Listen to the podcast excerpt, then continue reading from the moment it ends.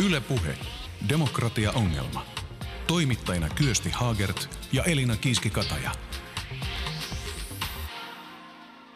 Tämä ohjelma on demokratia-ongelma ja minä olen Kyösti Haagert. Tervetuloa mukaan kuuntelemaan keskustelua luottamuksen merkityksestä demokratian kannalta. Vieraana ovat presidentti Tarja Halonen ja kansalaisaktivisti Marion Abdul Karim. Mukana myös demokratia- ja osallisuusasiantuntijamme Elina Kiiski-Kataja. Yle Puhe. Demokratia-ongelma. Elina, ennen kuin mennään keskusteluun, niin kerrotko meille, että miksi luottamus on tärkeää demokratian kannalta? Suomalainen demokratiamalli perustuu edustuksellisuuteen. Ja meillä on perinteisesti ajateltu, että edustuksellisen demokratian muoto on paras ja toimivin ratkaisu Suomelle. Mutta nyt luottamus instituutioihin on kuitenkin vähentynyt viime vuosina. Esimerkiksi OECDn mukaan luottamus hallitukseen on pudonnut Suomessa vuosien 2007 ja 2015 välillä 76 prosentista 49 prosenttiin. Ja onkin vaarallista, jos suomalaiset eivät luota instituutioihin, jotka päätöksiä tekevät. Myös poliittisesta osallisuudesta kertovat tutkimukset todentaa, että eri väestöryhmien väliset erot poliittiseen järjestelmään ja kiinnittymisessä ja poliittisessa osallistumisessa on kasvanut. Eli Suomessa luotetaan e, e, kuitenkin yhteiskunnallisiin instituutioihin, esimerkiksi poliisiin, oikeuslaitokseen ja Kelaan. Mutta vähemmän luotetaan puolueisiin, eduskuntaan ja poliittisiin toimijoihin. Ja meidän poliittinen malli rakentuu sille, että ihmiset luottaisi poliitikkoihin, niin meidän täytyy pohtia, miten se oikeutus syntyy. Eli puhutaan legitimiteetistä. Korkeinta kansalaisten luottamus toisiinsa on Pohjoismaissa, Norjassa ja Ruotsissa ja Suomessa. Eli yli 60 prosenttia ihmisistä kuitenkin luottaa toisiin ihmisiin. Ja näyttääkin siltä, että luottamus nimenomaan alkaa silloin karista, kun on esimerkiksi taloudellisia ongelmia. Ja silloin tämä luottamuspula voi säteillä esimerkiksi populistipuolueiden nousuun. Esimerkiksi Yhdysvalloissa luottamushallintoa kohtaan oli viime presidentinvaalien aika historiallisen alhaista. Luottamus yhteiskunta on vahvasti yhteydessä siis taloudellisen vaurauden, tasaisen jakautumisen ja sivistyksen tason kanssa. Eli siinä mielessä voidaan ajatella, että tämmöinen tasaisen tulojaon politiikka, tasa-arvoinen koulutus on parasta lääkettä luottamuksen puutteeseen. Yle Puhe. Demokratia-ongelma. Toimittajina Kyösti Haagert ja Elina Kiiski-Kataja. Presidentti Tarja Halonen ja kansalaisaktivisti Marun Abdulkarim, tervetuloa mukaan keskustelemaan luottamuksesta. Kiitos. Kiitos. Mitä teille luottamus merkitsee ja keihin te luotatte? Tarja Halonen. Mä sanoinkin tuossa meidän pienessä videoklipissä, että minä luotan hyviin rohkeisiin ihmisiin. No tietysti vastakysymyksesi voisi olla, että mistä tiedät, kuka on hyvä rohkea ihminen. Mä sanoisin, että kokemuksen kautta. Että se on pakko pakko vaan kokeilla. Että jos perusasenne on se, että toiset ihmiset on hyviä ja heihin voi luottaa, niin silläkin riskillä, että osa ei ole hyviä ihmisiä eikä heihin voi luottaa, niin pitää lähteä liikkeelle. Sitten taas toistapäin, jos ajattelee niin, että kenenkään ei voi luottaa, niin siinä on paljon suurempi muuri rikottavana, että löytää ne ihmiset, joihin kuitenkin voi luottaa. Mä uskon niin, että tämä luottamus lähtee lapsen lähiympäristöstä sellainen kaunis sanonta, että se miten lapsi ensimmäisen kerran kohtaa äitinsä ja isänsä, isänsä hymyn tai ilmeen synnyttyä, niin se on tietysti ihan totta, koska maailmaan tuo on aika, aika kova, melkein väkivaltainen prosessi sille pienelle olennolle, joka tänne syntyy. E, mutta siinä on myöskin iso, iso kysymys näistä rakenteista. Että jos on sellaiset rakenteet, vaikka sitä kohtaan on kritiikkiä, jos niihin noin pääsääntöisesti voi luottaa, niin, niin se on, se on niin kuin tavattoman paljon helpompi ja, ja niin kuin kannustavampi tapa pienellekin lapselle lähteä liikkeelle. Mä sanon lopuksi sen esimerkin, että mä olen aikoinaan 1970-luvun alkupuolella ollut vastaanottamassa Chilen pakolaisia. Mä olin semmoisessa valtion järjestämässä vastaanottokomiteassa, ja sitten me keskustelimme näiden chileläisten vanhempien kanssa siitä, että mikä on ollut iso juttu. Niin he sanoivat, että kun he joutuivat opettamaan lapsilleen sotilasjuntan aikaisessa Chilessä, että poliisia ja armeijaa pitää perätä, niin sen opettaminen, että jos se on pulassa, niin rautatieasemalla kääntyy sitten täällä Helsingissä niin poliisin puoleen. Niin se oli, se oli tosi, tosi kova juttu, ei pelkästään lapsille, vaan, vaan myöskin sitten niiden heidän vanhemmille. Entäs Marwan? todella kauniisti sanottu ja noita on helppo allekirjoittaa. Mä just vähän aikaa sitten luin, olisiko ollut Gino Ajibe, joka on joskus kirjoittanut, että lapsi, joka ei tunne hyväksyntää yhteisössään, polttaa sen tunteakseen sen lämmön, joka on siis aika niin kuin rankasti ilmaistu, mutta kuitenkin miten tärkeää on jo sieltä lapsuudesta asti, että on niitä, hyväksyviä katseita, niitä lempeitä katseita ja sitä niin kuin tukea, jotka sitten ruokkii sitä luottamusta. Ja mitä tulee siihen, että keihin mä luotan, niin kyllä se varmaan menee aika pitkälti, niin kuin presidentti Hallin tuossa ilmaisi, että kokemuksen kautta, että lähtökohtaisesti mä luotan kaikkiin ihmisiin ympärilläni. Että sitten jos joku osoittautuu epäluotettavaksi, niin vasta sen jälkeen, niin kuin, että ihmisen pitää tehdä itse joku teko tai toiminta, joka syö sitä luottamusta.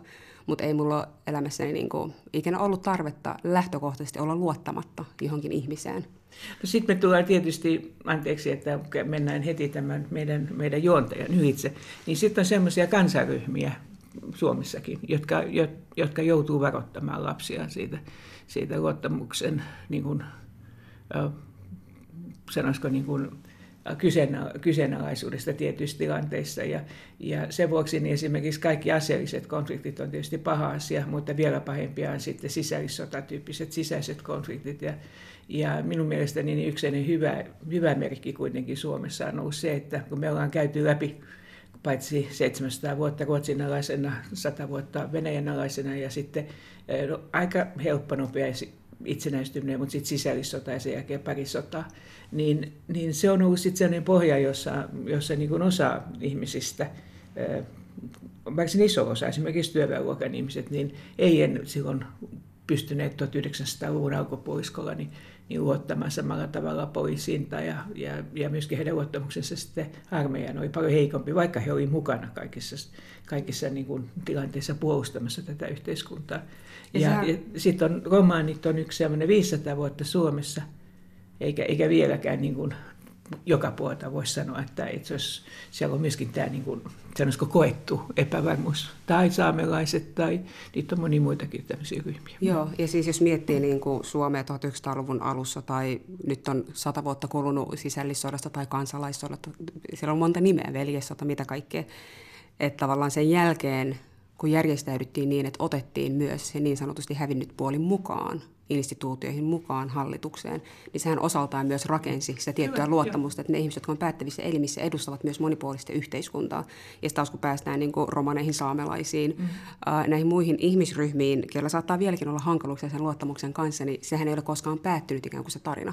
Mm. Että jos tänä päivänä mietitään, että poliisi, mitä äh, Elina tässä aluksi sanoi, että nauttii edelleen suurta luottamusta Suomessa, niin mun on vaikea kuvitella, että romaniperheen lapsi luottaisi poliisin yhtä paljon kuin valkoisen valtaväestön, tai edes mun lapseni luottaisi, niin kuin, että se luottamus olisi sama määrä, koska mulla ei ole historiallisesti sellaista kokemusta Suomen poliisista, joka olisi niin kuin välitettävissä mun lapselle, että ole varovainen. Ja nyt kun tutkimukset osoittaa, että se on enemmänkin sääntö kuin poikkeus, että romanit liikenteessä pysäytetään useammin kuin muita. Joo, ja tästä, tässä tulee sitten se toinen puoli, että, että mikä niin kuin suomalaisten käsitys on petturuudesta, että saako mennä sitten vastapuolen, vastapuolelle toimimaan. Ja sekä armeijan että poliisin puolella, niin mä olen käynyt lukuisia keskusteluja tästä, niin he toivois vähemmistöjen mukaan tuoa näihin, näihin kahdesta syystä. Toinen on tietysti tämä luottamuksen lisääminen, mutta toinen on sitten se, että, että he myöntää suoraan sen, että, että vasta niin kuin omassa yhteisössä olevien erilaisten ihmisten mukaan tuo, niin poistaa sitten niitä ennakkoluuloja, mitä heillä on.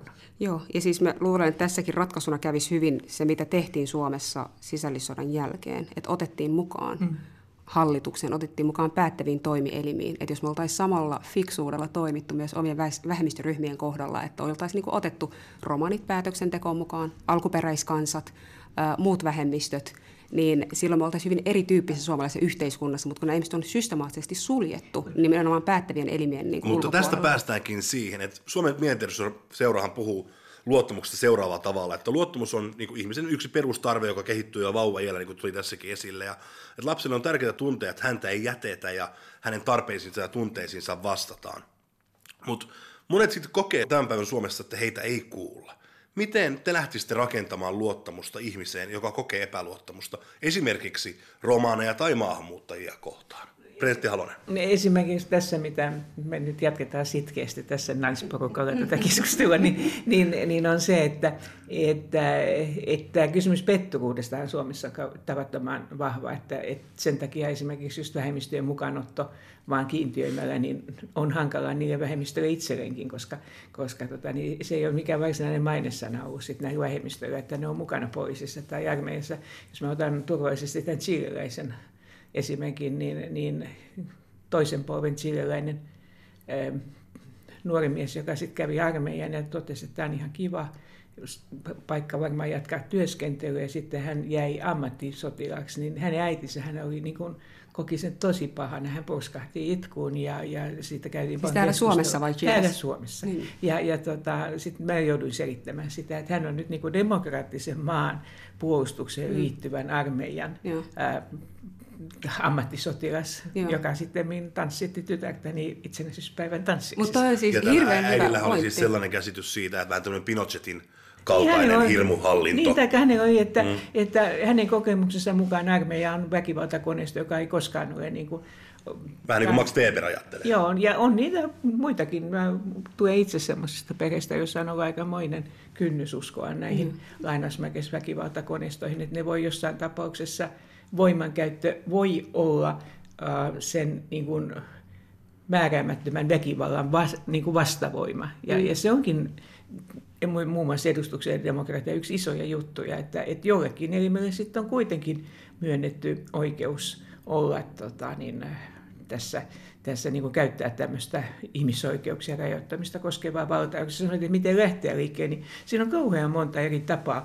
Ja, mun on vaikea sanoa niin kuin yhtä ainutta tällaista. Että sen takia, että nämä vähemmistöjen on jatkoin siitä, että mm. se, on, se voi olla hyvin hankala. Mutta Mut, mä oon samaa mieltä noista kiintiöistä, että ne voi olla ongelmallisia Joo. silloin, kun tapahtuu juuri näin, että halutaan poliisivoimiin lisää vähemmistöä ja palkataan sinne muutama mm. romani, jos romaneita ei näy kautta linjan Joo. siellä. Et jos on niin kuin Suomen vaikka sisäasiainministeriöllä töissä romaneita, jos meillä on eduskunnassa romaneita, jos meillä on kunnanvaltuustoissa, niin silloinhan se näyttää hyvin erityyppiseltä. Että se ei ole pelkästään sitä, että tehdään sitä suorittavaa työtä, vaan ollaan myös mukana tekemässä päätöksiä yhteiskunnassa siitä, että millä tavalla Joo, mutta siinä on, siinä on se toinen puoli, että, että nämä oikotiet aiheuttaa aina enemmistössä niin kuin melkoisen ongelman. Ja, ja tässä mielessä niin esimerkiksi esimerkiksi ne naiset, jotka aikoinaan meni armeijaan, minä en ole kannattanut naisten asepalvelusta, mutta me oltiin Liisa Jaakosarin kanssa tiukasti vastaan eduskuntaäänestyksessä, mutta, mutta olen sitten vähän korjannut käsitystä, niin että kyllä se sittenkin on ollut niin kuin hyvä asia. Oma tyttäreni sanoi mulle silloin että mikä sä äiti päättämässä niiden naisten puolesta. Mutta niin oikeastaan. Mutta tästä päästään kyöstin kysymykseen siitä, että millä tavalla valtaväestöön kuuluva ihminen, joka kokee, että häntä ei kuulla tai joka kokee epäluottamusta romaneita tai maahanmuuttajia kohtaan, koska tämä on myös pointti, Joo. mitä sä nyt kosketit tuossa, kun sanoit, että valtaväestöllä voi tuottaa kivuliaita kokemuksia, jos vähemmistöt pääsee ikään kuin, niin kuin jotain muuta väylää kautta. Ja tä, tässä palataan sitten siihen, että meidän pitää, siis me eletään tietoyhteiskunnassa, jossa me jatkuvasti epäonnistumme kommunikoinnissa ja viestinnässä. Että aina kun ihmisoikeudet menee eteenpäin, aina kun me onnistutaan edistämään tasa-arvoa, niin se, miten me kommunikoimme siitä yhteiskunnassa, miten me kerrotaan sinne pihtipuhtaan mummolle ja miten me kerrotaan niin tepoilan istuville niin kuin, tyypeille siitä, että miksi tämä muutos on tarpeellinen, miksi se on tärkeä ja miksi se ei ole ristiriidassa tämän kyseisen ihmisen ihmisoikeuksien kanssa, niin mä uskoisin, että se lisäisi sitä luottamusta. Mutta nyt me jotenkin varotaan liikaa, että kun me puhutaan vähemmistöjen oikeuksien niin kuin laajentamisesta, niin siinä on tietty semmoinen varovainen käsittelytapa, mikä jatkuvasti osuu sitten kuitenkin vähemmistöihin. Et jos, se on? Yl, jos ylhäältä sanotaan, että nyt niin kuin, vaikka Helsingin kaupunki on tehnyt tämän positiivisen diskriminaation päätöksen vuosia sitten, Joo. niin sehän on hirveän herkkä aihe puhua. Aivan vähän se. Positiivinen diskriminaatio tarkoittaa sitä, että jos kaupungilla hakee töihin ihminen, jonka äidinkieli oli suomi, ruotsi tai nämä muut niin kuin suomen valtakielet, ja hän on yhtä pätevä kuin kantaväestöön kuuluva hakija, niin hänet voidaan valita siinä. Että, että nämä on samalla viivalla, niin silloin voidaan valita se ihminen, jota työyhteisössä ei ole vielä. Ja tämä koskee siis positiivinen diskriminaatio myös, että jos meillä on vaikka työyhteisössä on paljon miehiä, ja sitten siinä hakee nainen ja mies, jotka on samalla viivalla, niin sitten valitaan se, joka edustaa sitä sukupuolta, jota ei vielä ole. Eli tavallaan kasvatetaan työyhteisön diversiteettiä sen positiivisen diskriminaation kautta. Mutta kun ihmiset kuulee vain tämän sanan diskriminaatio, ja he kokee, että heitä syrjitään, ja siinähän ei ole kyse syrjinnästä. Meidän on ehkä nyt paras kuitenkin tuota, tässä paikalla olevan miehen puolesta, niin sanoisin se, että, että se on jännä, että se ei aiheuta samanlaista niin kuin kuohuntaa silloin, kun esimerkiksi sosiaalitoimessa tai lasten päivähoidossa, niin ne harvat miehet, joita siellä on, niin jos, jos heistä hyvin nopeasti tulee niin kuin yksikön johtajia tai jotain muuta, vaan, vaan se yleensä niin miehet kokee sen, että se oli niinpä fiksumpi. Mutta jos, jos niin kuin nainen etenee armeijassa tai poliisissa nopeasti, sanotaan, se on taas tätä muijien touhua.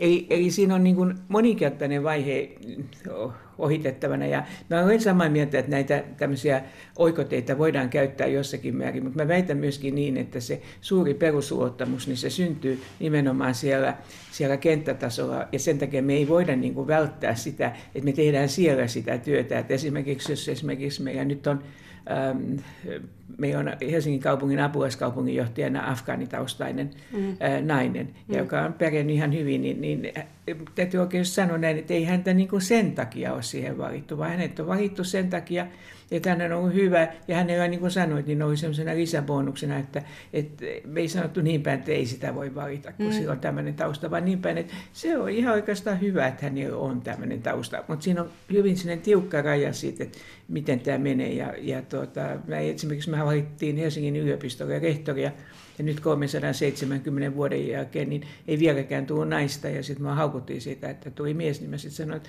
kyllä mä semmoinen tasa-arvoihminen että kyllä mä tuota, uskallan miehenkin valita, jos se, jos se sattuu olemaan mun mielestä siihen niin kuin hyvä valinta.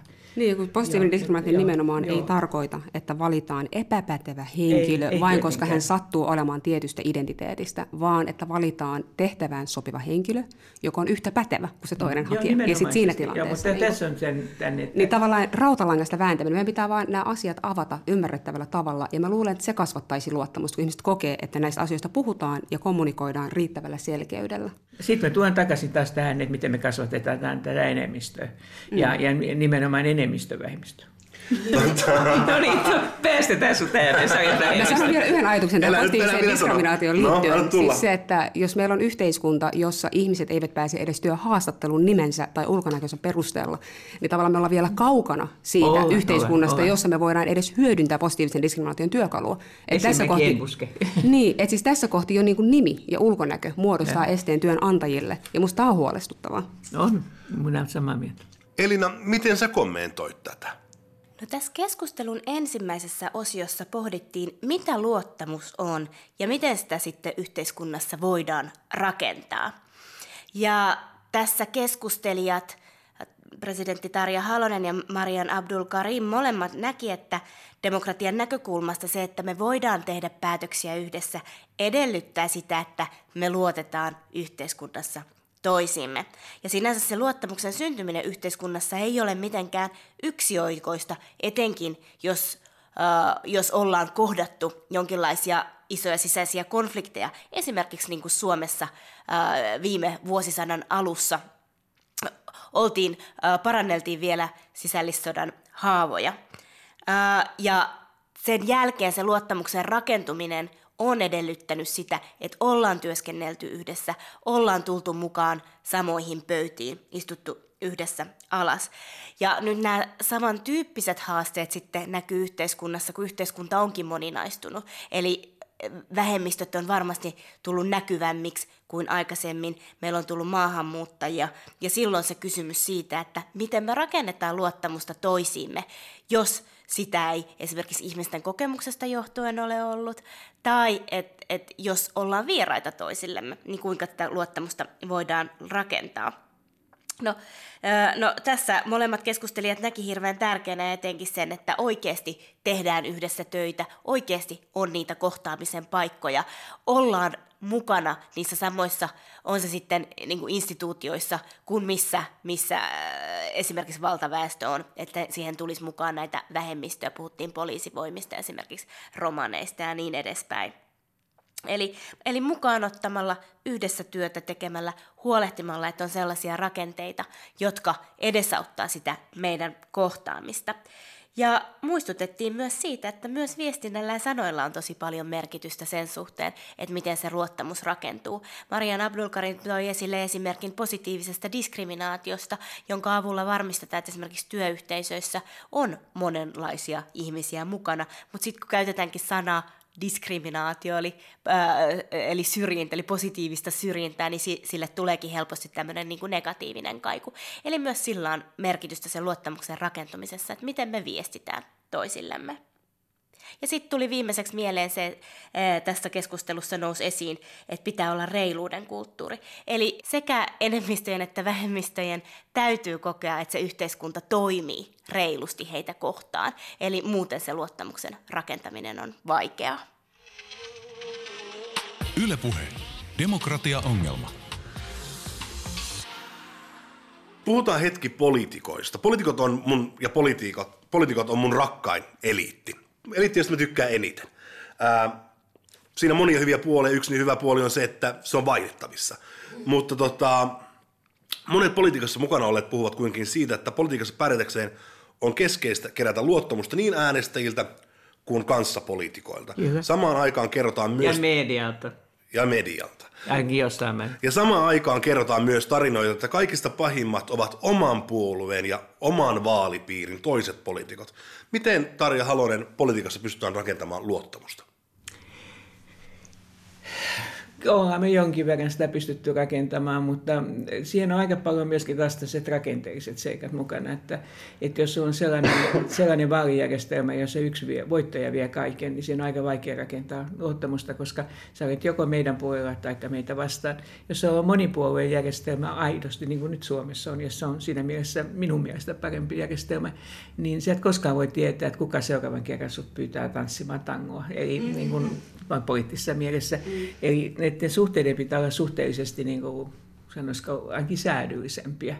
Ja, ja meillä, meillä niin kuin sen takia on niin kuin vaikeammin muodostettavissa sellainen vastakkainasettelu kuin mikä, mikä USAssa on nyt. Mm. Yhdysvalloista päästiinkin siihen. Yhdysvaltojen viime presidentinvaaleissa äh, Donald Trump, nykyinen presidentti, kampanjoi äh, aika paljon vaalikampanjassaan pääkaupunki Washington DCtä vastaan. Mm-hmm. Ja ihmiset kuulivat tämän viestin. Trumpia äänestäneistä 67 prosenttia pelkäsi yhteiskunnan instituutioiden pettävän heidät, mm. kun taas Clintonia äänestäneistä vain 45 prosenttia, joka on myöskin aika mun mielestä korkea aika luku. Korkea, että jos yli melkein puolet. Miten sille voidaan konkreettisesti tehdä, että joku kanavoi ihmisten pelot ja politisoi niiden kautta epäluottamusta yhteiskuntaan? Mm. Presidentti Se voi olla Washington tai se voi olla Helsinki tai se voi olla Brysseli. Ja, ja se on tavallaan tietynlaista helppoutta, joka on niin kuin joka on minun mielestä lyhyellä tähtäimellä ehkä voittoisa, mutta pidemmällä tähtäimellä tuhoisa, tuhoisa tapa. Ja mä just viimeksi, kun puhuttiin Helsingin yliopistosta ja, ja valtakunnan muista yliopistoista, niin mä kyllä sitten sanoin, sanoin muille hallitusten puheenjohtajille, mä olen Helsingin yliopiston hallituksen puheenjohtaja, että mikään ei ole helpompaa kuin lyödä tämmöinen Helsinki-vastaisuus. Siitä huolimatta, että se olisi ainoa yliopisto esimerkiksi nyt yliopistomaailmassa, joka on kansainvälisesti mahtuu siihen sadan yliopiston mm. parhaan yliopiston niin kuin arvolistan.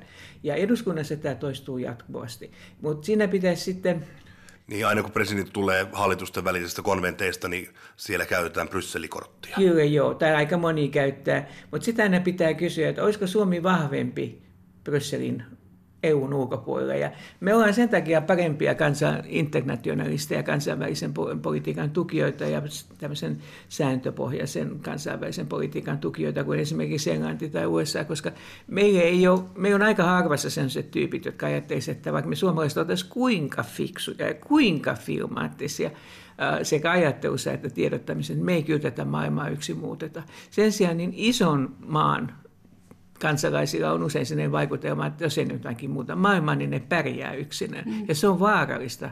Se on vaarallinen ajattelutapa nykyisessä maailmassa, etenkin jossa niin kuin kuitenkin globalisaatio vallitsee. Ja, ja miten tästä päästään eteenpäin, niin siinä medialla on esimerkiksi suuri vaikutusvalta. Että jos media jaksaa uudelleen ja uudelleen selostaa näitä yksinkertaisia tosiasioita, että viiden ja puolen miljoonan porukka, vaikka se olisi kuin fiksu täällä pohjoisessa kuumassa, niin, niin meidän asema kun me halutaan kuitenkin kansainvälistä kauppaa, meidän pitää tuu myydä tuotteita ja muuta, niin se nyt on vaan helpompi, kun me lainataan sitä tausta, taustaprofiilia Pohjoismaita ja sitten EUta. Ja kun meillä ei ole öljyä eikä kaasua eikä muita tämmöisiä luonnonvaroja. luonnonvaroja. Että meillä on vain hankia jää ja itsepäinen porukka. ja siis, siihen se nyt vaan pitää rakentaa. Kyllä, ja siis tämä toimii valtion tasolla, mutta se toimii myös yksilön tasolla ja yhteiskuntatasolla. Ja mitä sä sanoit Yhdysvaltain äh, presidentin vaaleista, joita käytiin, silloin kun Trump tuli presidentiksi ja Clinton hävisi nuo vaalit, vaikka joidenkin mukaan hän oli se suositumpi presidentti joka tapauksessa. Hän oli kolme miljoonaa enemmän näitä. Joo, mm. mutta että se mitä siellä yhteiskunnassa tapahtui ja mistä edelleen saamme lukea median kautta niin kuin niistä vaikutuksista, nämä ovat aika rankat. Ja sitten se epäluottamus yhteiskunnan sisällä on kasvanut, ihmisten turvattomuuden tunne on kasvanut, että se vaikuttaa ihmisten arkeen aika radikaalisti. Ja silloin niin kuin presidentti Hallin tässä jo sanoi, niin sillä saadaan lyhytaikaisia voittoja. Että Trump on nyt siellä niin kuin vallassa, hän pystyy hetken aikaa toimimaan, mutta jos katsotaan, että miltä Yhdysvallat näyttää 20 vuoden päästä, 50 vuoden päästä, niin tämä ei ole politiikka, joka kannattelee sitä kansakuntaa ja yhteiskuntaa kestävällä polulla. Että jossain vaiheessa tulee se seinä vastaan, ja ihmisiä voidaan hajottaa ja voidaan niin kuin tehdä tämmöistä divide and conquer-politiikkaa, mutta kun se, sillä on se looginen päätepiste, mihin se pysähtyy, jonka jälkeen sitä ei pysty enää hyödyntämään. Mun täytyy tähän vielä sanoa, että jos puhutaan demokratiasta ja puhutaan ihmisten luottamuksesta, niin meidän on pakko puhua myös mediasta ja median vastuusta. Mm. Ja yksi, mistä mä oon ollut osin huolissani, ää, kun puhutaan, nyt me vien vähän kauemmas, mm. ehkä meidän on helpompi, koska mäkin olen niin kuin, tavallaan mielen itseni vapaaksi toimittajaksi, mä oon kirjoittaja toimi median mm. parissa. Mutta jos katsotaan vaikka Jenkkilää ja sitä meininkiä siellä, ää, silloin kun toimittajista tulee liian herkkiä, tai en tiedä, onko se oikea no, tapa niin kuin ilmaista, niin pääuutinen on se, miten Trump on kohdellut toimittajia että nyt oli viimeksi tämä valkoisen välivaalit käytiin, hirveän isoja asioita, todella likainen kampanja Trumpin niin kuin, tiimistä käsin. Ja tämä Acosta, joka oli säännönnellä töissä, kysyi Trumpilta siirtolaiskaravaanista, miksi hän valehteli tässä asiassa, miksi hän esitti asiat väärin. Trump hyökkää tätä toimittajaa kohti. Ja pääuutinen, mitä me saadaan lukea monta päivää sen jälkeen, liittyy nimenomaan Akostaan, liittyy tämän toimittajan Joo. kohteluun, liittyy Joo. videoihin, mitä sieltä valkoisesta talosta tulee, että on peukaloituja videoita. Se on niin kuin, että ne menee, he luo ne säännöt, millä me toimitaan, ja me vaan juostaan perässä ja yritetään osoittaa, että ei me olla pahoja, me vaan halutaan informoida yhteiskuntaa, mutta eihän me pystytä informoimaan niistä oikeista asioista, jos Trump pystyy noin kevyesti niin kuin heittämään meille pallon hyvä, ja juostaan hyvä, sen perässä. Joo. Nyt mä sanon vaimoinen vuoksi, että mä itsekin istun myöskin toisella puolella. Mä tota, niin Thomson Reutersin johdossa, johtokunnassa istun, istun tämän kansainvälisen uutistoimituksen. Ja mä tiedän, tiedän hyvin, hyvin, vaikka nämä kokoukset on tuossa New Yorkissa, niin käsittelevät paljon muutakin, niin, niin sen, että kuinka vaikeaa on tehdä nykyaikana niin kuin semmoista asiallista journalismia. Mm. Ja, ja kuinka siinä sitten on, on just tämmöisiä tilanteita, että joissain maissa sitten meidänkin toimittajat on on pidetty vankilassa. Mm. Niin, Turkissa. Niin, ja Myanmarissa. Mm. Mutta, mutta että, että joka tapauksessa minusta on hienoa, että arvioidaan toimittajien asemaa, mutta mun mielestäni voisi niin kuin aina sitten sanoa niin, että että sananvapaus on jokaisen kansalaisen vapaus, mm. ja sen takia niin siellä samalla innolla pitää tietysti sitten puoltaa kaikkia muita. Niin, eikö se ole aika selkeää, että toimittajan tekee julkista työtä, Joo, niin kyllähän sitä pitää pystyä kritisoimaan. Kyllä sitäkin pitää pystyä mm. kritisoimaan, mutta kyllä heitä pitää pystyä suojaamaan ihan niin kuin Ehdottomasti, ja toimittajat voivat kirjoittaa niistä epäkohdista, jotka kohdistuu toimittajiin. Me tarvitaan myös se informaatio, mutta ei anneta populistien koko ajan viedä sitä keskustelua niin kuin meidän loukkaantuneisiin tunteisiin itse siitä asiasta. Että mä olisin mm. halunnut kuulla sen vastauksen. Miksi Trump valehteli tässä niin kuin vaalitaistelussa? Puhutaan hetki Suomi-sadasta ja hiukan myös Jari Aarniosta. Mm. Samalla kun Suomi juhli suurta mm. vuottaan, niin meillä ylin poliisijohto, valtakunnan syyttäjä ja tullin pääjohtaja olivat rikostutkinnan alaisina. Eikö tämä tee meistä aikamoisen banaanivaltion?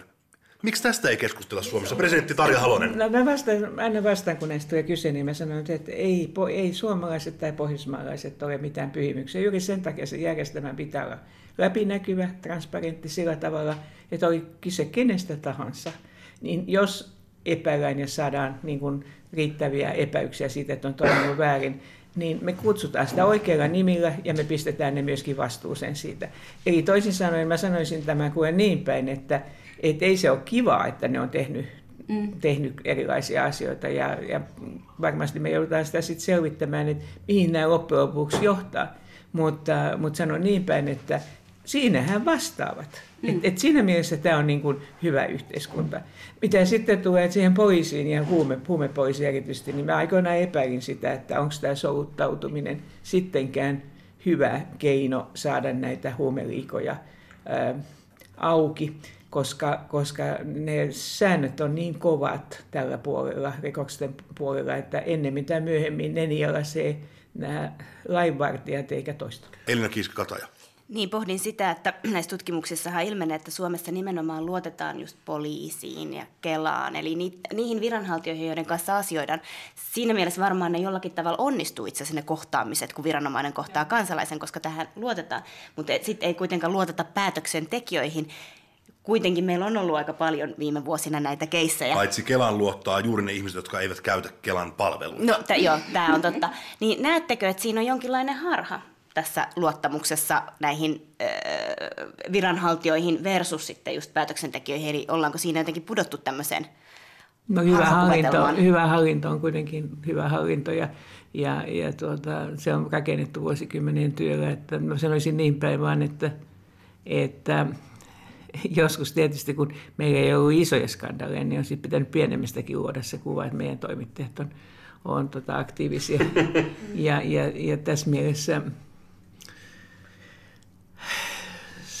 on niin kuin olemassa, mutta, mutta kyllä mä luen, että silloin, että silloin tällainen virkamieskin saattaa sanoa, että meillä nyt on tämmöinen lainsäädäntö, että se ei nyt voida tehdä mitään, koska on tavattoman ikävää kohdata se, se avun tarvitsija mm. vastakkain ja joutua sanomaan hänelle, että mä en voi auttaa sua. Mm. Mutta, mutta minun mielestä niin huolestuttavampi ilmiö oli silloin, kun tuli tämä pakolaisaalto meille, niin se, että, että viranomaiset, osa heistä – virkamiehistä, niin ne, ne taipu siihen ajatteluun, että joko lainsäädäntöä muuttamalla ja joskus ilman sitä, niin alkoi tuoda kielteisiä mm. turvapaikkapäätöksiä.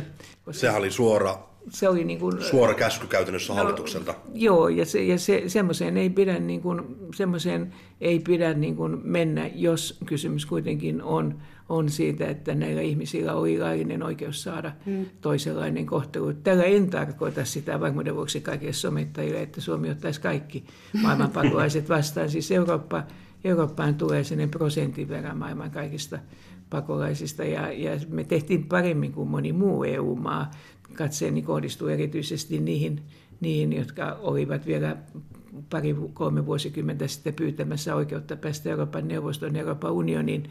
Mm. Ja he on vaikea päästä näillä mailla, Itä-Euroopan mailla, niin tämmöisestä uhrikuvastaan. Että ne on koko ajan sitä mieltä, että he on maailmanhistorian suurimmat uhrit. Kova kohtalo, mutta ei ne nyt ole näin. Maailmassa on koko ajan uusia maita, jotka tarvitsisivat solidarisuutta ja apua. Mm. Totta, sanotaan nyt sitten tasapuolisuuden vuoksi myöskin, että kun mä keskustelun eri sukupolvien kanssa aika paljon, niin kun se toimii se systeemi suhteellisen hyvin, niin kyllä ne monta kertaa mä sanoisin nimenomaan nuoremmassa sukupolvessa on sellaisia, että kaikki mulle heti ja yhdeltä luukulta, kiitos. Mutta ja se on itse asiassa, ei, ei se on näin, vaan siinä pitää katsoa se, siinä pitää pystyä, mä oon nyt tehnyt näiden somettajien ja heitä auttavien ihmisten kanssa töitä, niin pitää pystyä asettamaan se ihminen vastaamaan niihin kysymyksiin, että miksi, mikä tässä nyt on sellaista, missä sinua pitää auttaa, mitä sä olet itse tehnyt, millä tavalla sä voisit itsekin tätä korjata, eikä lähteä siihen, että sä olet neljäkymppisenä vielä niin kuin odottamassa, odottamassa että, että mä saan kaiken muita. Et, et, vaikka mä kuinka hyvinvointiyhteiskunnan kannattaja, niin sen pohjaan aina ollut valtio ja kunta, mutta myös kansalaisjärjestöt, toiset aktiivit ihmiset, jotka auttaa sinua, mutta myös sinä itse. Ja, ja, ja sen takia niin siihenkin pitää uskaltaa sanoa, että kuin niin, kuka sulle on luvannut, että saisi kaikki tämmöisen. Perusosa on ihan, siis se, että se mikä, mitä kuuluu niin kuin ihmisoikeutta, niin se on okei, okay, mutta eihän se kue mene näin. Siis, ja vastaavasti joutuu sanomaan sitten ihmisille, että luulet sä, että sä nyt olet niin kuin kauhean vaikeassa asemassa, että lapsista huolehtiminen, tai asunnon hankkiminen, työpaikassa pysyminen, nämä on meidän kaikille iso juttu. Hmm. Miten sitten, jos mä nyt sanon tässä, nyt väittäisin niin, että suomalaiset instituutiot eivät luota köyhää. Mitäs vähän aikaisemmin vähän keskusteltiin Kelasta ja muusta, mutta mä jatkan edelleenkin tätä mun väitettä. Köyhän hän tulee toimittaa Kelan tiliotteita ja täytellä jatkuvasti samoja lomakkeita. Lisäksi jos kaveri on maksanut tilille 20 euron velan, niin se vähennetään etuuksista, koska se lasketaan tuloksi. Tai et saanut syntymäpäivälahjaksi. Tai jotain tällaista. Samaan aikaan verohallinto kieltää työntekijöitään puuttumasta alle 30 000 euron pimeisiin lahjoihin.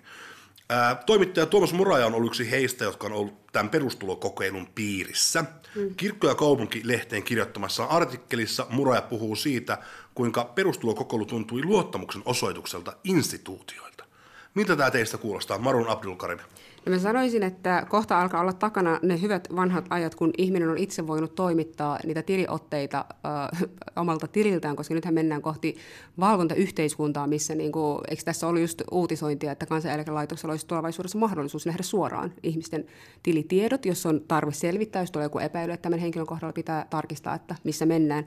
Ja kyllä mä sanoisin, että ehkä mon, siis kun ylipäänsä meidän poliittinen keskustelu, kun ollaan puhuttu perustulosta, kun ollaan puhuttu niin kuin heikommassa asemassa olevien ihmisten elintason nostamisesta, niin jatkuvasti tuntuu olevan keskustelun kärki myös niin kuin joillain se, että köyhät ihmiset ovat ikään kuin omaa syyttään köyhiä ja heihin ei voi luottaa, niin sen takia pitää kontrolloida. Ja sama kontrolli tai resursseja ei riitä vastaavaan kontrolliin sellaisten isojen tahojen kohdalla, jotka saattavat leputtaa tota, ansaitsemiaan tuloja tuolla jossain veroparatiisitileillä ja muuta. Et kyllähän tässä joku epäkohta on. Totta kai siinä on epäkohta ja siinä on tietysti se sen vielä menemällä, menemällä niin kuin enemmän perusteisiin. Et se on kumma juttu, että aina kun me puhutaan siitä, että meidän pitäisi saada kansainvälisesti päteviä siis huippuprofessoreita tai, tai yritysmaailman johtajia, niin aina sitten sit ollaan niin varmoja siitä, että kyllä sitten niin rahaa tai jos ei rahalla voida sitä korvata, kun meillä on tietyt säännökset palkoissa, että me ei voida tehdä, ohittaa niin jotkut muut etuisuudet, asunnot tai, tai koulunkäynnit tai jotkut voidaan sitten niin kuin tehdä kilpailutilanteessa, kun halutaan näitä joitain yksilöitä. Mm. Mutta sitten samanaikaisesti uskotaan niin, että että et, et köyhän kohdalla raha ei olisi tämmöinen kannustava mm. voima. Mä olen edelleen niin kuin, vähän sanon niin kuin käristään Bertolt Brechtin kannalla, että rahalla, rahalla on kyllä elvyttävä voima, kun se on, mä lisäisin sen, kun se on oikeissa käsissä. Mm. mutta mutta, mutta et ei se... Eh, ei se, ei se niin kuin, miten mä sanoisin, että systeemin väärinkäyttö on yksi asia, johon pitää kiinnittää huomiota, koska sekin aiheuttaa juuri joko luottamusta tai epäluottamusta. Mutta sitten toistapäin on tietysti niin, että, että siinäkin ei kannata sitten niin kuin liioitella sitä. No Kela on eri asia kuin veroviranomainen, että, että, että tässä mielessä – ehkä niiden käytännöt on, on niin kuin erityyppisiä, mutta kyllä sitten taas veroviranomaisten kanssakin voi joutua todella hankaluuksiin selittäessään sitä, että minkä takia joku asia niin ei ole ihan niin, niin, niin mustavalkoinen kuin mitä, ne, mitä he niin kuin, ää, viranomainen katsoo. Eli en mä kyllä niinkään päin katsoisi, että, että kaikki rikkaat tai paremmin toimeentulevat ihmiset on konnia. Ei se nyt ihan niinkään mene. Mutta ja heitähän tarvitaan. Niin, heitäkin tarvitaan. Tämä en tiedä, tarvitaanko rikkaita ihmisiä, mutta sellaisia, jotka saa tuotettua niin kuin yhteiskunnalle. Ja miksi niin, keskiluokkahan maksaa eniten veroja Suomessa. Joo, kyllä. Mutta että, että, mä edelleen väittäisin niin, että, että meillä on epäkohtia sosiaalihuollossa ja siihen, miten suhtaudutaan – mutta jos tehdään sellaista, se mä oppinut lainsäätäjän aikoinaan juristina, että jos koetat tehdä sellaista sopimusta tai lainsäädäntöä, joka ihan vedenpitävä, että sitä ei voi väärinkäyttää, niin sitten tulee niin monimutkainen, että se ei toimi niin syvissäkään tapauksissa, mm. että siinä pitää olla suhteellisuustaju. Ja mä näen tässä ehkä myös demokratiaan liittyvän ongelman, että jos meillä on ihmisiä, jotka on niin köyhiä, jotka joutuu niin kuin käyttämään kaiken olemassa olevan energian toimeentulon kasaamiseen ja lippulappujen täyttämiseen ja siihen, että, pit, että se arki on vain yhtä niin kuin työtä, mm. vaikka he ei saa siitä siitä niin kuin samaa kuukausi. Niin, niin, mitkä on heidän tosiasialliset mahdollisuudet osallistua yhteiskunnalliseen keskusteluun, valita niitä päättäjiä, vaikuttaa, äänestää ja näin. Että mä ehkä sitoisin tämän myös demokratiasta mm. kautta, että jos meillä on mahdollisuudet olemassa tässä yhteiskunnassa. Tai siis se stressi, siis mikä ihan... tulee siitä, ei hirveästi jätä tilaa muulle keskustelulle siinä yhteiskunnassa, missä elää. Jolloin, jos me pystytään, ja meillä on siis kaikki mahdollisuudet Suomessa esimerkiksi perustuloon, että jos me pystytään vähän lieventämään Joo, mä, ihmisten mä arkea. Että minä en ole mikään niin kuin, niin kuin suorasukaisesti niin kuin perustulon kannattaja. Mun mielestä me voidaan ajatella erilaisten sosiaalietuuksien yhdistämistä siten, että se on, on helpompaa, helpompaa tota, niin, äh, sen ihmisen kannalta ja miksei byrokratiankin kannalta, mutta mä olen edelleenkin sitä mieltä, että tietty, tietty ongelma siinä perustulossa on se, että joillekin ihmisille se on, se on kiva ja helppo tapa, kun ne on luovia ja tekevät kaikkea, ja sitten jollein toiselle, niin se ei ole mitenkään riittävä. Eli, eli siinä mielessä niin toivotan tervetulleeksi tämän keskustelun ja pohdinnan, mitä nyt on katsottu ja mitä sitä voi yhdistää muuhun. Suomessahan ei perinteisesti olla oltu mitään suoran demokratian ystäviä. Meillä on ollut kaksi Suomen historian aikana kaksi neuvoa antavaa kansanäänestystä kieltolaista ja EU-jäsenyydestä. Kansalaisaloite on tuore tällainen suoran demokratian työkalu, mutta kansanedustajat suhtautuu siihen todella nyrpeästi. Mutta kun maailmalle katsoo, niin että miten ihmiset äänestää, kun heillä on mahdollisuus vaikuttaa, niin Britanniassa Brexit-äänestyksessä 54 prosenttia EU-eroa kannattaneista ja 27 prosenttia jäsenyyttä, kannattavista tunsi epäluottamusta yhteiskunnallisia instituutioita kohtaan. Onko järkevä syy vastustaa suoraa demokratiaa se, että kansalaiset antaa silloin näpeille? Se me ihan näin. Siis kun jos kysytään, että, että meillä – kansalaisia on epäluottamus instituutioita kohtaan, niin pitäisikö silloin katsoa niin, että miksi niillä on epäluottamus instituutioita kohtaan ja korjata se, eikä, eikä niin ajatella, että joku muu järjestelmä sillä, sellaisenaan olisi parempi. Todennäköisesti yhdistelmä kansanäänestyksistä ja, ja, ja kansalaisaloitteista on, on niin kuin tätä päivää. Minusta kansalaisaloite on ollut ihan hyvä asia. Mä en osaa sanoa, että onko se, onko se allekirjoitusten määrä nyt sitten sopiva mm. tällä hetkellä, mutta minusta on ihan hyvä. Mä olin itse tämän tasa-arvoisen avioliittoehdotuksen takana. Ja sitten siellä on jotain muita aloitteita, joissa mä en ole samaa mieltä. Ja minusta on hyvä, että eduskunta sitten kuitenkin katsoo sen. Eduskunta pystyy hyväksymään voimatta siitä esimerkiksi tämän avioliittopykälän, että se ei tota, niin, ollut niin kuin hallituspuolueiden kannan mukana. Ja siis pidetään mielessä, että osa kansanedustajat, jotka on päättämässä meidän lainsäädännöstä, niin heidän kannatuksensa saattaa olla hyvinkin alle sen 50 000 ääntä, Joo. mitä se vaatii se niin kuin kansalaisaloitteen eteenpäin saattaminen. se, mutta sitten yhtä hyvin voi tulla toistapäin. Voi mm. tulla sellaisia aloitteita, niin kuin vaikka Puolassa on ollut tai muuta, jotka on johtaneet aborttilainsäädännön, aborttikielon ottamiseen perustuslakiin. Mm. Eli sitten mä käytän aina sellaista kunnianarvoisaa esimerkkiä, että ei toi Sveitsi nyt ihan kauhean demokraattinen maa ole, vaikka siellä muuten menee hyvin. Ja ne on oikein tyypillisiä tällaisia kansanäänestysmaita. Mm. 90-luvulla naiset sai äänestysoikeutta. Ja... Joo, kyllä, joo, kaikki tämmöinen, että, että ehkä se on vähän niin kuin ravinnossa, että monipuolinen kokoelma on paras ratkaisu mm. täällä politiikassa. Elina, miten kommentoit käytyä keskustelua? No tässä keskustelun toisessa osiossa pohdittiin luottamusta instituutioihin ja miten sitä voidaan kasvattaa ja parantaa. Ja presidentti Halonen totesi tässä, että on todella tärkeää, että oli tilanne mikä hyvänsä, että olla, jos vaikka oltaisiin esimerkiksi kriisikin keskellä, niin on todella tärkeää, että nämä yhteiskunnan instituutiot toimii silti lain mukaan, eikä lähdetä paniikissa tekemään ratkaisuja ää, ohi niiden lakipykälien, jotka sitten rapauttaisi luottamusta. Eli hallinnossakin pitäisi pitää pää kylmänä, oli tilanne mikä hyvänsä, jotta oikeusvaltion periaatteet toteutuu. Ja tässä viitattiin muun muassa vuoden 2015 pakolaiskriisiin ja siihen, että miten sitten hallinnossa oli aika, aika tiukat tilanteet, koska hallituksesta sitten haluttiin antaa erilaisia ohjeita kuin mitkä ehkä oli sitten lain kirjaimeen kirjoitettu. No mutta sitten sen lisäksi meidän täytyy myös kansalaisina kantaa vastuuta itsestämme ja luottamuksesta. Eli me ei voida ajatella, että pelkästään luottamusinstituutioihin riittää, jos ei me kansalaisina kanneta sitä vastuuta, mikä meille kuuluu.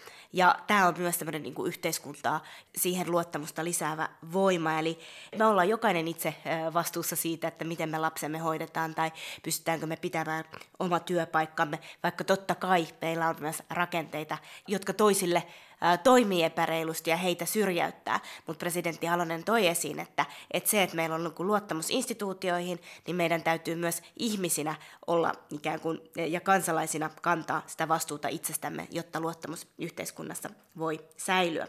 Ja sitten vielä keskustelun lopussa niin pohdittiin sitä, että no mikä olisi paras tapa demokratian kannalta, että lisäisikö luottamusta demokratiaan ja yhteiskuntaan se, että meillä olisi paljon esimerkiksi suoran demokratian keinoja käytössä. Ja täällä todettiin, että tämmöiset yhdistelmät, eli on suoran demokratian elementtejä, voi olla kansanäänestys tärkeästä aiheesta, käytetään kansalaisaloitetta, otetaan rohkeasti kokeiluun uudenlaisia tapoja, mutta sitten kuitenkin niin pidetään huolta, että myös se edustuksellinen järjestelmä toimii. Eli monipuolinen demokratia ja monipuoliset käytännöt demokratiassa niin lisää luottamusta niihin yhteiskunnan instituutioihin. Ylepuhe. Demokratia-ongelma. Puhutaan hetki YKsta.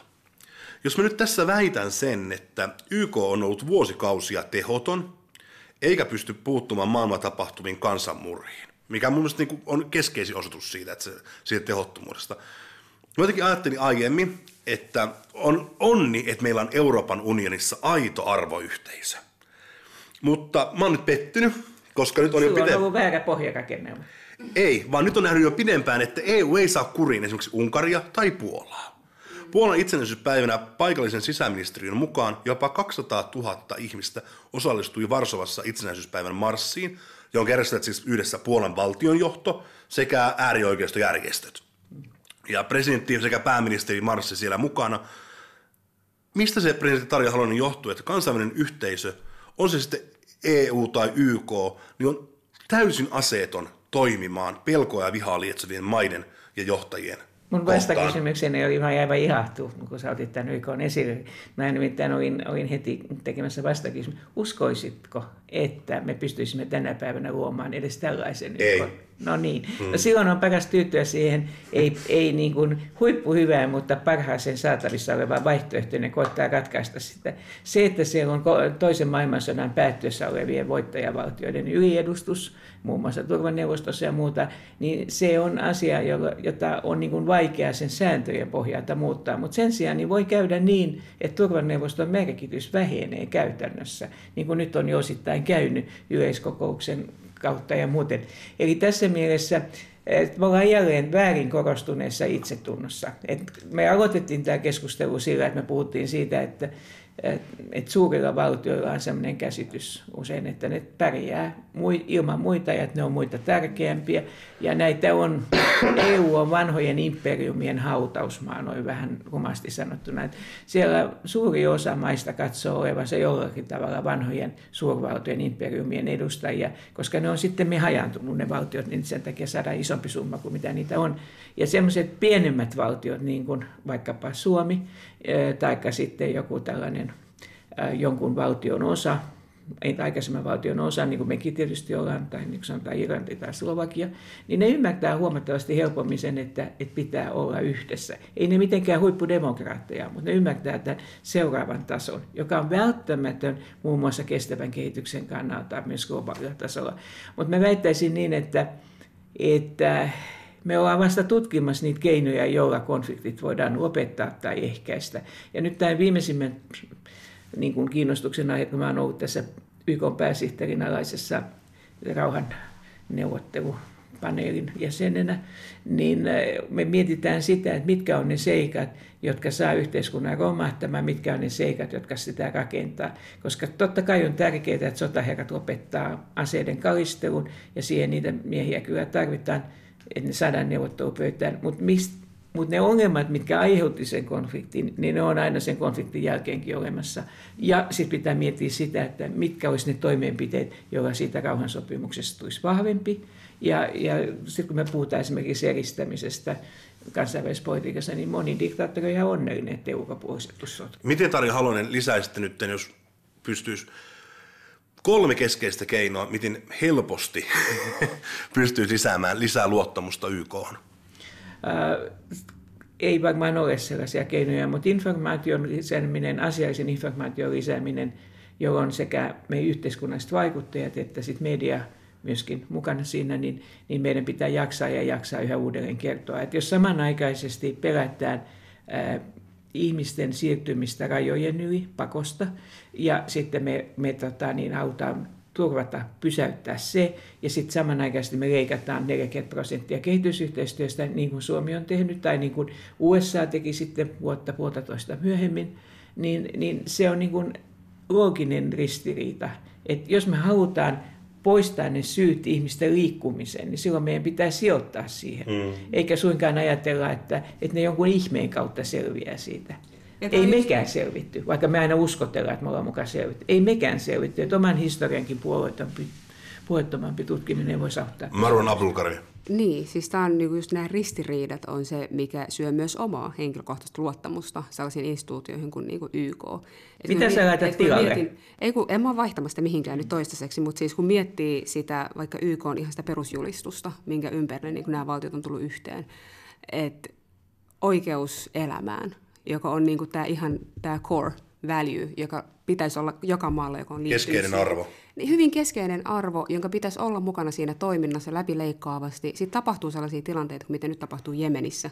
Ja aika moni valtio, joka myy aseita niin kuin Saudeihin, on YK-jäseniä, on EUn jäseniä, niin se tuntuu hirveän ristiriitaiselta, että miten tässä toisaalta ollaan turvaamassa elämänehtoja, ollaan rakentamassa vakautta ja rauhaa ja turvallisuutta, ja sitten toisaalta ollaan diilaamassa niin kuin aseita, millä viedään on ne elämät. helppo homma. Mehän ei olla myymässä aseita. Ei ollaan me myyty niitä. Ja tuota, eihän, eihän, tuota, eihän se, niin kuin, se loppuisi sillä, että ne jäsenvaltioiden hallitukset päättäisi olla myymättä, että niillä olisi niin kuin, oikeudenmukaisuus tärkeämpää kuin raha, mutta eipähän Mutta ne eikö ole. YK pysty jotenkin lempeästi On meillä. kannustamaan siihen Joo. meininkiin, että Meillähän on älkää myykö aseita, kun on konflikti, että te tiedätte, että niinku siellä kuolee siviilejä. Miten te silloin, Tarja Halonen, Utvassa toimitte nä- tämmöisissä tilanteissa?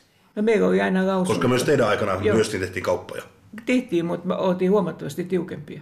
Ja, ja siinä kys- kysyttiin aina ulkoministeriöltä kantaa siitä, että mikä tämä tilanne. on. Mä oon ollut itse kieltämässä esimerkiksi ää, pitkäaikaisen yhteistyösopimuksen Israelin kanssa sen vuoksi, että Israel oli konfliktialueella. Nyt tietysti voi sanoa, että miksei myydä aseita niille, jotka niitä tarvitsee, jotka on konfliktialueella, mutta, mutta kyllä useissa konflikteissa on just kyse, että ne ihan niin kuin meidänkin sisällissodassa, että et ei ne jatkuisi, jos ei niitä jatkuvasti niin kuin rahoitettaisi ulkoa. Aseilla tai, tai muu. Aseteollisuushan on yksi niin kuin rikkaimpia aloja. Mm. Ja mikä, ja mikä on myös esimerkiksi Ihmiskaupan ohella. Kyllä. Ja yksi, yksi Yhdysvaltoihin niin kuin tämmöinen keskeinen niin kuin varallisuus perustuu siihen, miten paljon on tehnyt asekauppaa. Mutta tota, öö, Siinä on, toinen, siinä on myös sellainen historia, että jos kaikista maista on lähtenyt ne, jotka on ollut, voike- niin on ollut vaikeuksia oman systeeminsä kanssa, uskonnoista, taloudellisista tai muista syistä, ja sitten ne perustaa oman valtion ja ne on vielä hävittäneet siitä sen, sen niin kuin perusväestön, niin, niin tämä on kyllä historiallisesti ottaen, jos hieman kyynisesti sanoa, oli mielenkiintoinen kokemus, että minkälainen valtio siitä tulee. miten Putinin pystyy luottamaan? Se Putin, jonka kanssa mä työskentelin, niin, niin, niin hänen pystyi kyllä, hän, hän piti sanansa. Hän, hän piti sanansa. Kysymys on sitten siitä, että mitä, mitä yrittää neuvotella ja millä tavalla. Et meillä on aina ollut Suomessa sen ristiriita, että me toisaalta tykätään johtajien välisistä diileistä, on se sitten amerikkalainen, venäläinen tai kiinalainen. Et ehkä se on sitä vanhaa perinnettä ajalta, jolla meillä on ollut isäntä, joko Ruotsi tai Venäjä. Mutta sitten samanaikaisesti me ollaan sitten niin kuin kauhean tavattoman kärkkäitä sanomaan kauheita, kun niillä on kaikki valta yksissä käsissä. Mutta sitten ne, jotka tekee niiden kanssa sopimuksia, niin sitten ne sanoo, että sopimuksen aikaansaaminen takaa sen, että näin menetellään. Että valitse siitä sitten. Ja kyllähän suomalaisillakin on vahva johtajan kaipuu. On, on, on. on. Että niin kuin, Ja jos ei ole vahvoja, niin vähempikin riittää. Nyt on aika hyvä hetki alkaa lopetella, mutta tähän loppuun mä kysyn teiltä, mikä on teidän reseptinne luottamuksen lisääntymisen? Marlon Abdulkarvi. Uh, mä sanoisin, että me tarvitaan enemmän tietoa. Meidän pitää sivistää itse. Totta kai ihmisillä on vastuu myös itse siitä, että lukee laajasti ja ottaa asioista selvää, mutta sitten samaan aikaan mä peräänkuulutan valtion, instituutioiden, median, eri toimijoiden, jotka haluaa olla mukana yhteiskunnallisessa keskustelussa, selkeämpää ja niin kuin syvällisempää viestintää, jolla oikeasti halutaan, että päämääränä ei voi olla se, että mulla on terävin argumentti, mä vaan tiputan sen tähän ja hei hei, vaan se, että niin kuin mua myös kiinnostaa se, että ymmärrätkö sinä sen, mitä minä sanon ja mistä lähtökohdasta minä tulen, jotta me voidaan ihmisinä tulla ehkä vähän lähemmäs toisiamme ja toistemme todellisuuksia. Niin, että keskustelu on enemmänkin keskustelu eikä väittely. Niin, koska nyt on jotenkin silleen, että se, joka puhuu äänekkäimmin, niin helposti mielletään, että siellä sitten kuului kansan syvä ääni. Eikä se yleensä ole näin. Entä te, Se presidentti Halonen? toinen, toinen väärinkäsitys on se, että mitä vaikeammin puhuu, niin sen älykkäämpi on. Mm. Ja mitä, mitä niin kuin pessimistisempi on, niin sen, sen syvällisempi on. Kyllä mun mielestäni niin me tullaan takaisin siihen luottamuksen rakentamiseen, joka on jokaisen tehtävä, että voitko olla se ihminen, johon voi luottaa. Mm. Ja sitten toisekseen, niin sitten se tulee sitä kautta yhteisöihin, erilaisiin edustuksellisen demokratian ja instituutioiden edustajiin, mutta mä itse aina sanon sitä, että kysymys on myöskin siitä, että oletko itse sellainen ihminen, johon voi luottaa. Mm. Ja voi olla, että se on taas juontajan mielestä tänne vähän raamatuinen, mutta on siellä ihan hyviä ideoita. Ja, ja, ja tässä mielessä niin mä väittäisin niin, että nopeata, nopeata muutosta, muutosta ei ole. Yksi ihan niin kuin yksi pieni sivu, tämmöinen juoni on että me on ko- kovasti mietitty kestävän kehityksen puitteissa, että mikä saa ihmisen tiedon muuttumaan oivallukseksi. Ja, ja silloin puhutaan usein niin kuin vasemmasta ja oikeasta aivolohkosta ja siitä, miten tunne tulee mukaan. Tunne on tässäkin keskustelussa ollut aika tavalla niin kuin tämmöisessä kielteisessäkin leimassa niin kuin vihan muodossa. Mutta kyllä väitetään niin, että silloin kun sulle tulee ne molemmat aivopuoliskot, tai niin kuin sanotaan kansankielellä, kun tulee sydän mukaan, niin silloin ihminen niin kuin oivaltaa ja silloin se muuttuu todeksi. Ja sen vuoksi niin, niin tiedon, tieteen ja kulttuurin välinen yhte, yhte, yhteisöllisyys, niin kuin sen, sen niin kuin vuorovaikutus, saattaa olla yksi semmoinen ratkaiseva asia myöskin hyvien asioiden eteenpäin viemisessä. Elina Kiski-Kataja, vedätkö yhteen hiukan tätä käytyä keskustelua? No tässä keskustelun viimeisessä osiossa pohdittiin ennen muuta luottamusta kansainväliseen järjestelmään ja keskusteltiin pitkään esimerkiksi YKsta. Ja se, että miten hyvin YK on pystynyt olemaan sen maailman kansalaisten luottamuksen arvoinen. Ja presidentti Halonen halusi kuitenkin painottaa sitä, että todennäköisesti tänä päivänä emme pystyisi luomaan sellaista järjestelmää kuin YK. Eli kun me kerran kuitenkin tällainen järjestelmä ollaan pystytty luomaan, niin meidän pitää käyttää sitä parhaalla mahdollisella tavalla. Se ei toimi täydellisesti, mutta on, se on parempi kuin se, että meillä ei olisi mitään. Ja esimerkiksi kun pohditaan sitä, että miten hyvin tämmöiset kansainväliset instituutiot pystyy vakauttamaan maapalloa ja tuomaan sitä luottamusta niihin yhteiskuntiin, joiden konflikteja tämä maailmanlaajuinen yhteisö yrittää ratkaista, niin muistutettiin myös siitä, että kyllä me ollaan kuitenkin edelleenkin siinä kohdassa, että me joudutaan tutkimaan ja etsimään niitä keinoja, joiden avulla näitä konflikteja voidaan lopettaa ja ratkaista. Ja sitten toisaalta meillä on myös esimerkiksi YK on jäsenvaltioina vastuu siitä, että jos me halutaan maailmaa, jossa ihmisten ei tarvitse lähteä pakoon kodeistaan, niin sitten se on ristiriidassa esimerkiksi sen kanssa, että leikataan voimakkaasti esimerkiksi kehitysyhteistyöstä ja sen kaltaisesta rahoituksesta, joka tätä vakautta tuo. Ja Keskustelun lopuksi sitten mietittiin, että mitkä yleisesti on tämmöisiä luottamusta lisääviä asioita yhteiskunnassa. Ja Marian Abdulkarim muistutti, että luottamusta lisää hänen tieto, koulutus, selkeämpi ja syvällisempi viestintä asioiden taustoittaminen niin, ettei olla semmoisessa maailmassa, jossa koviten huutaja voittaa, vaan se, että aidosti käytäisiin keskustelua. Ja presidentti Halonen sano, totesi hienosti, että jokaisen tehtävä on olla luottamuksen arvoinen. Ja kun me ollaan ihmisinä yksilöinä luottamuksen arvoisia, niin se säteilee ympäröivään yhteiskuntaan.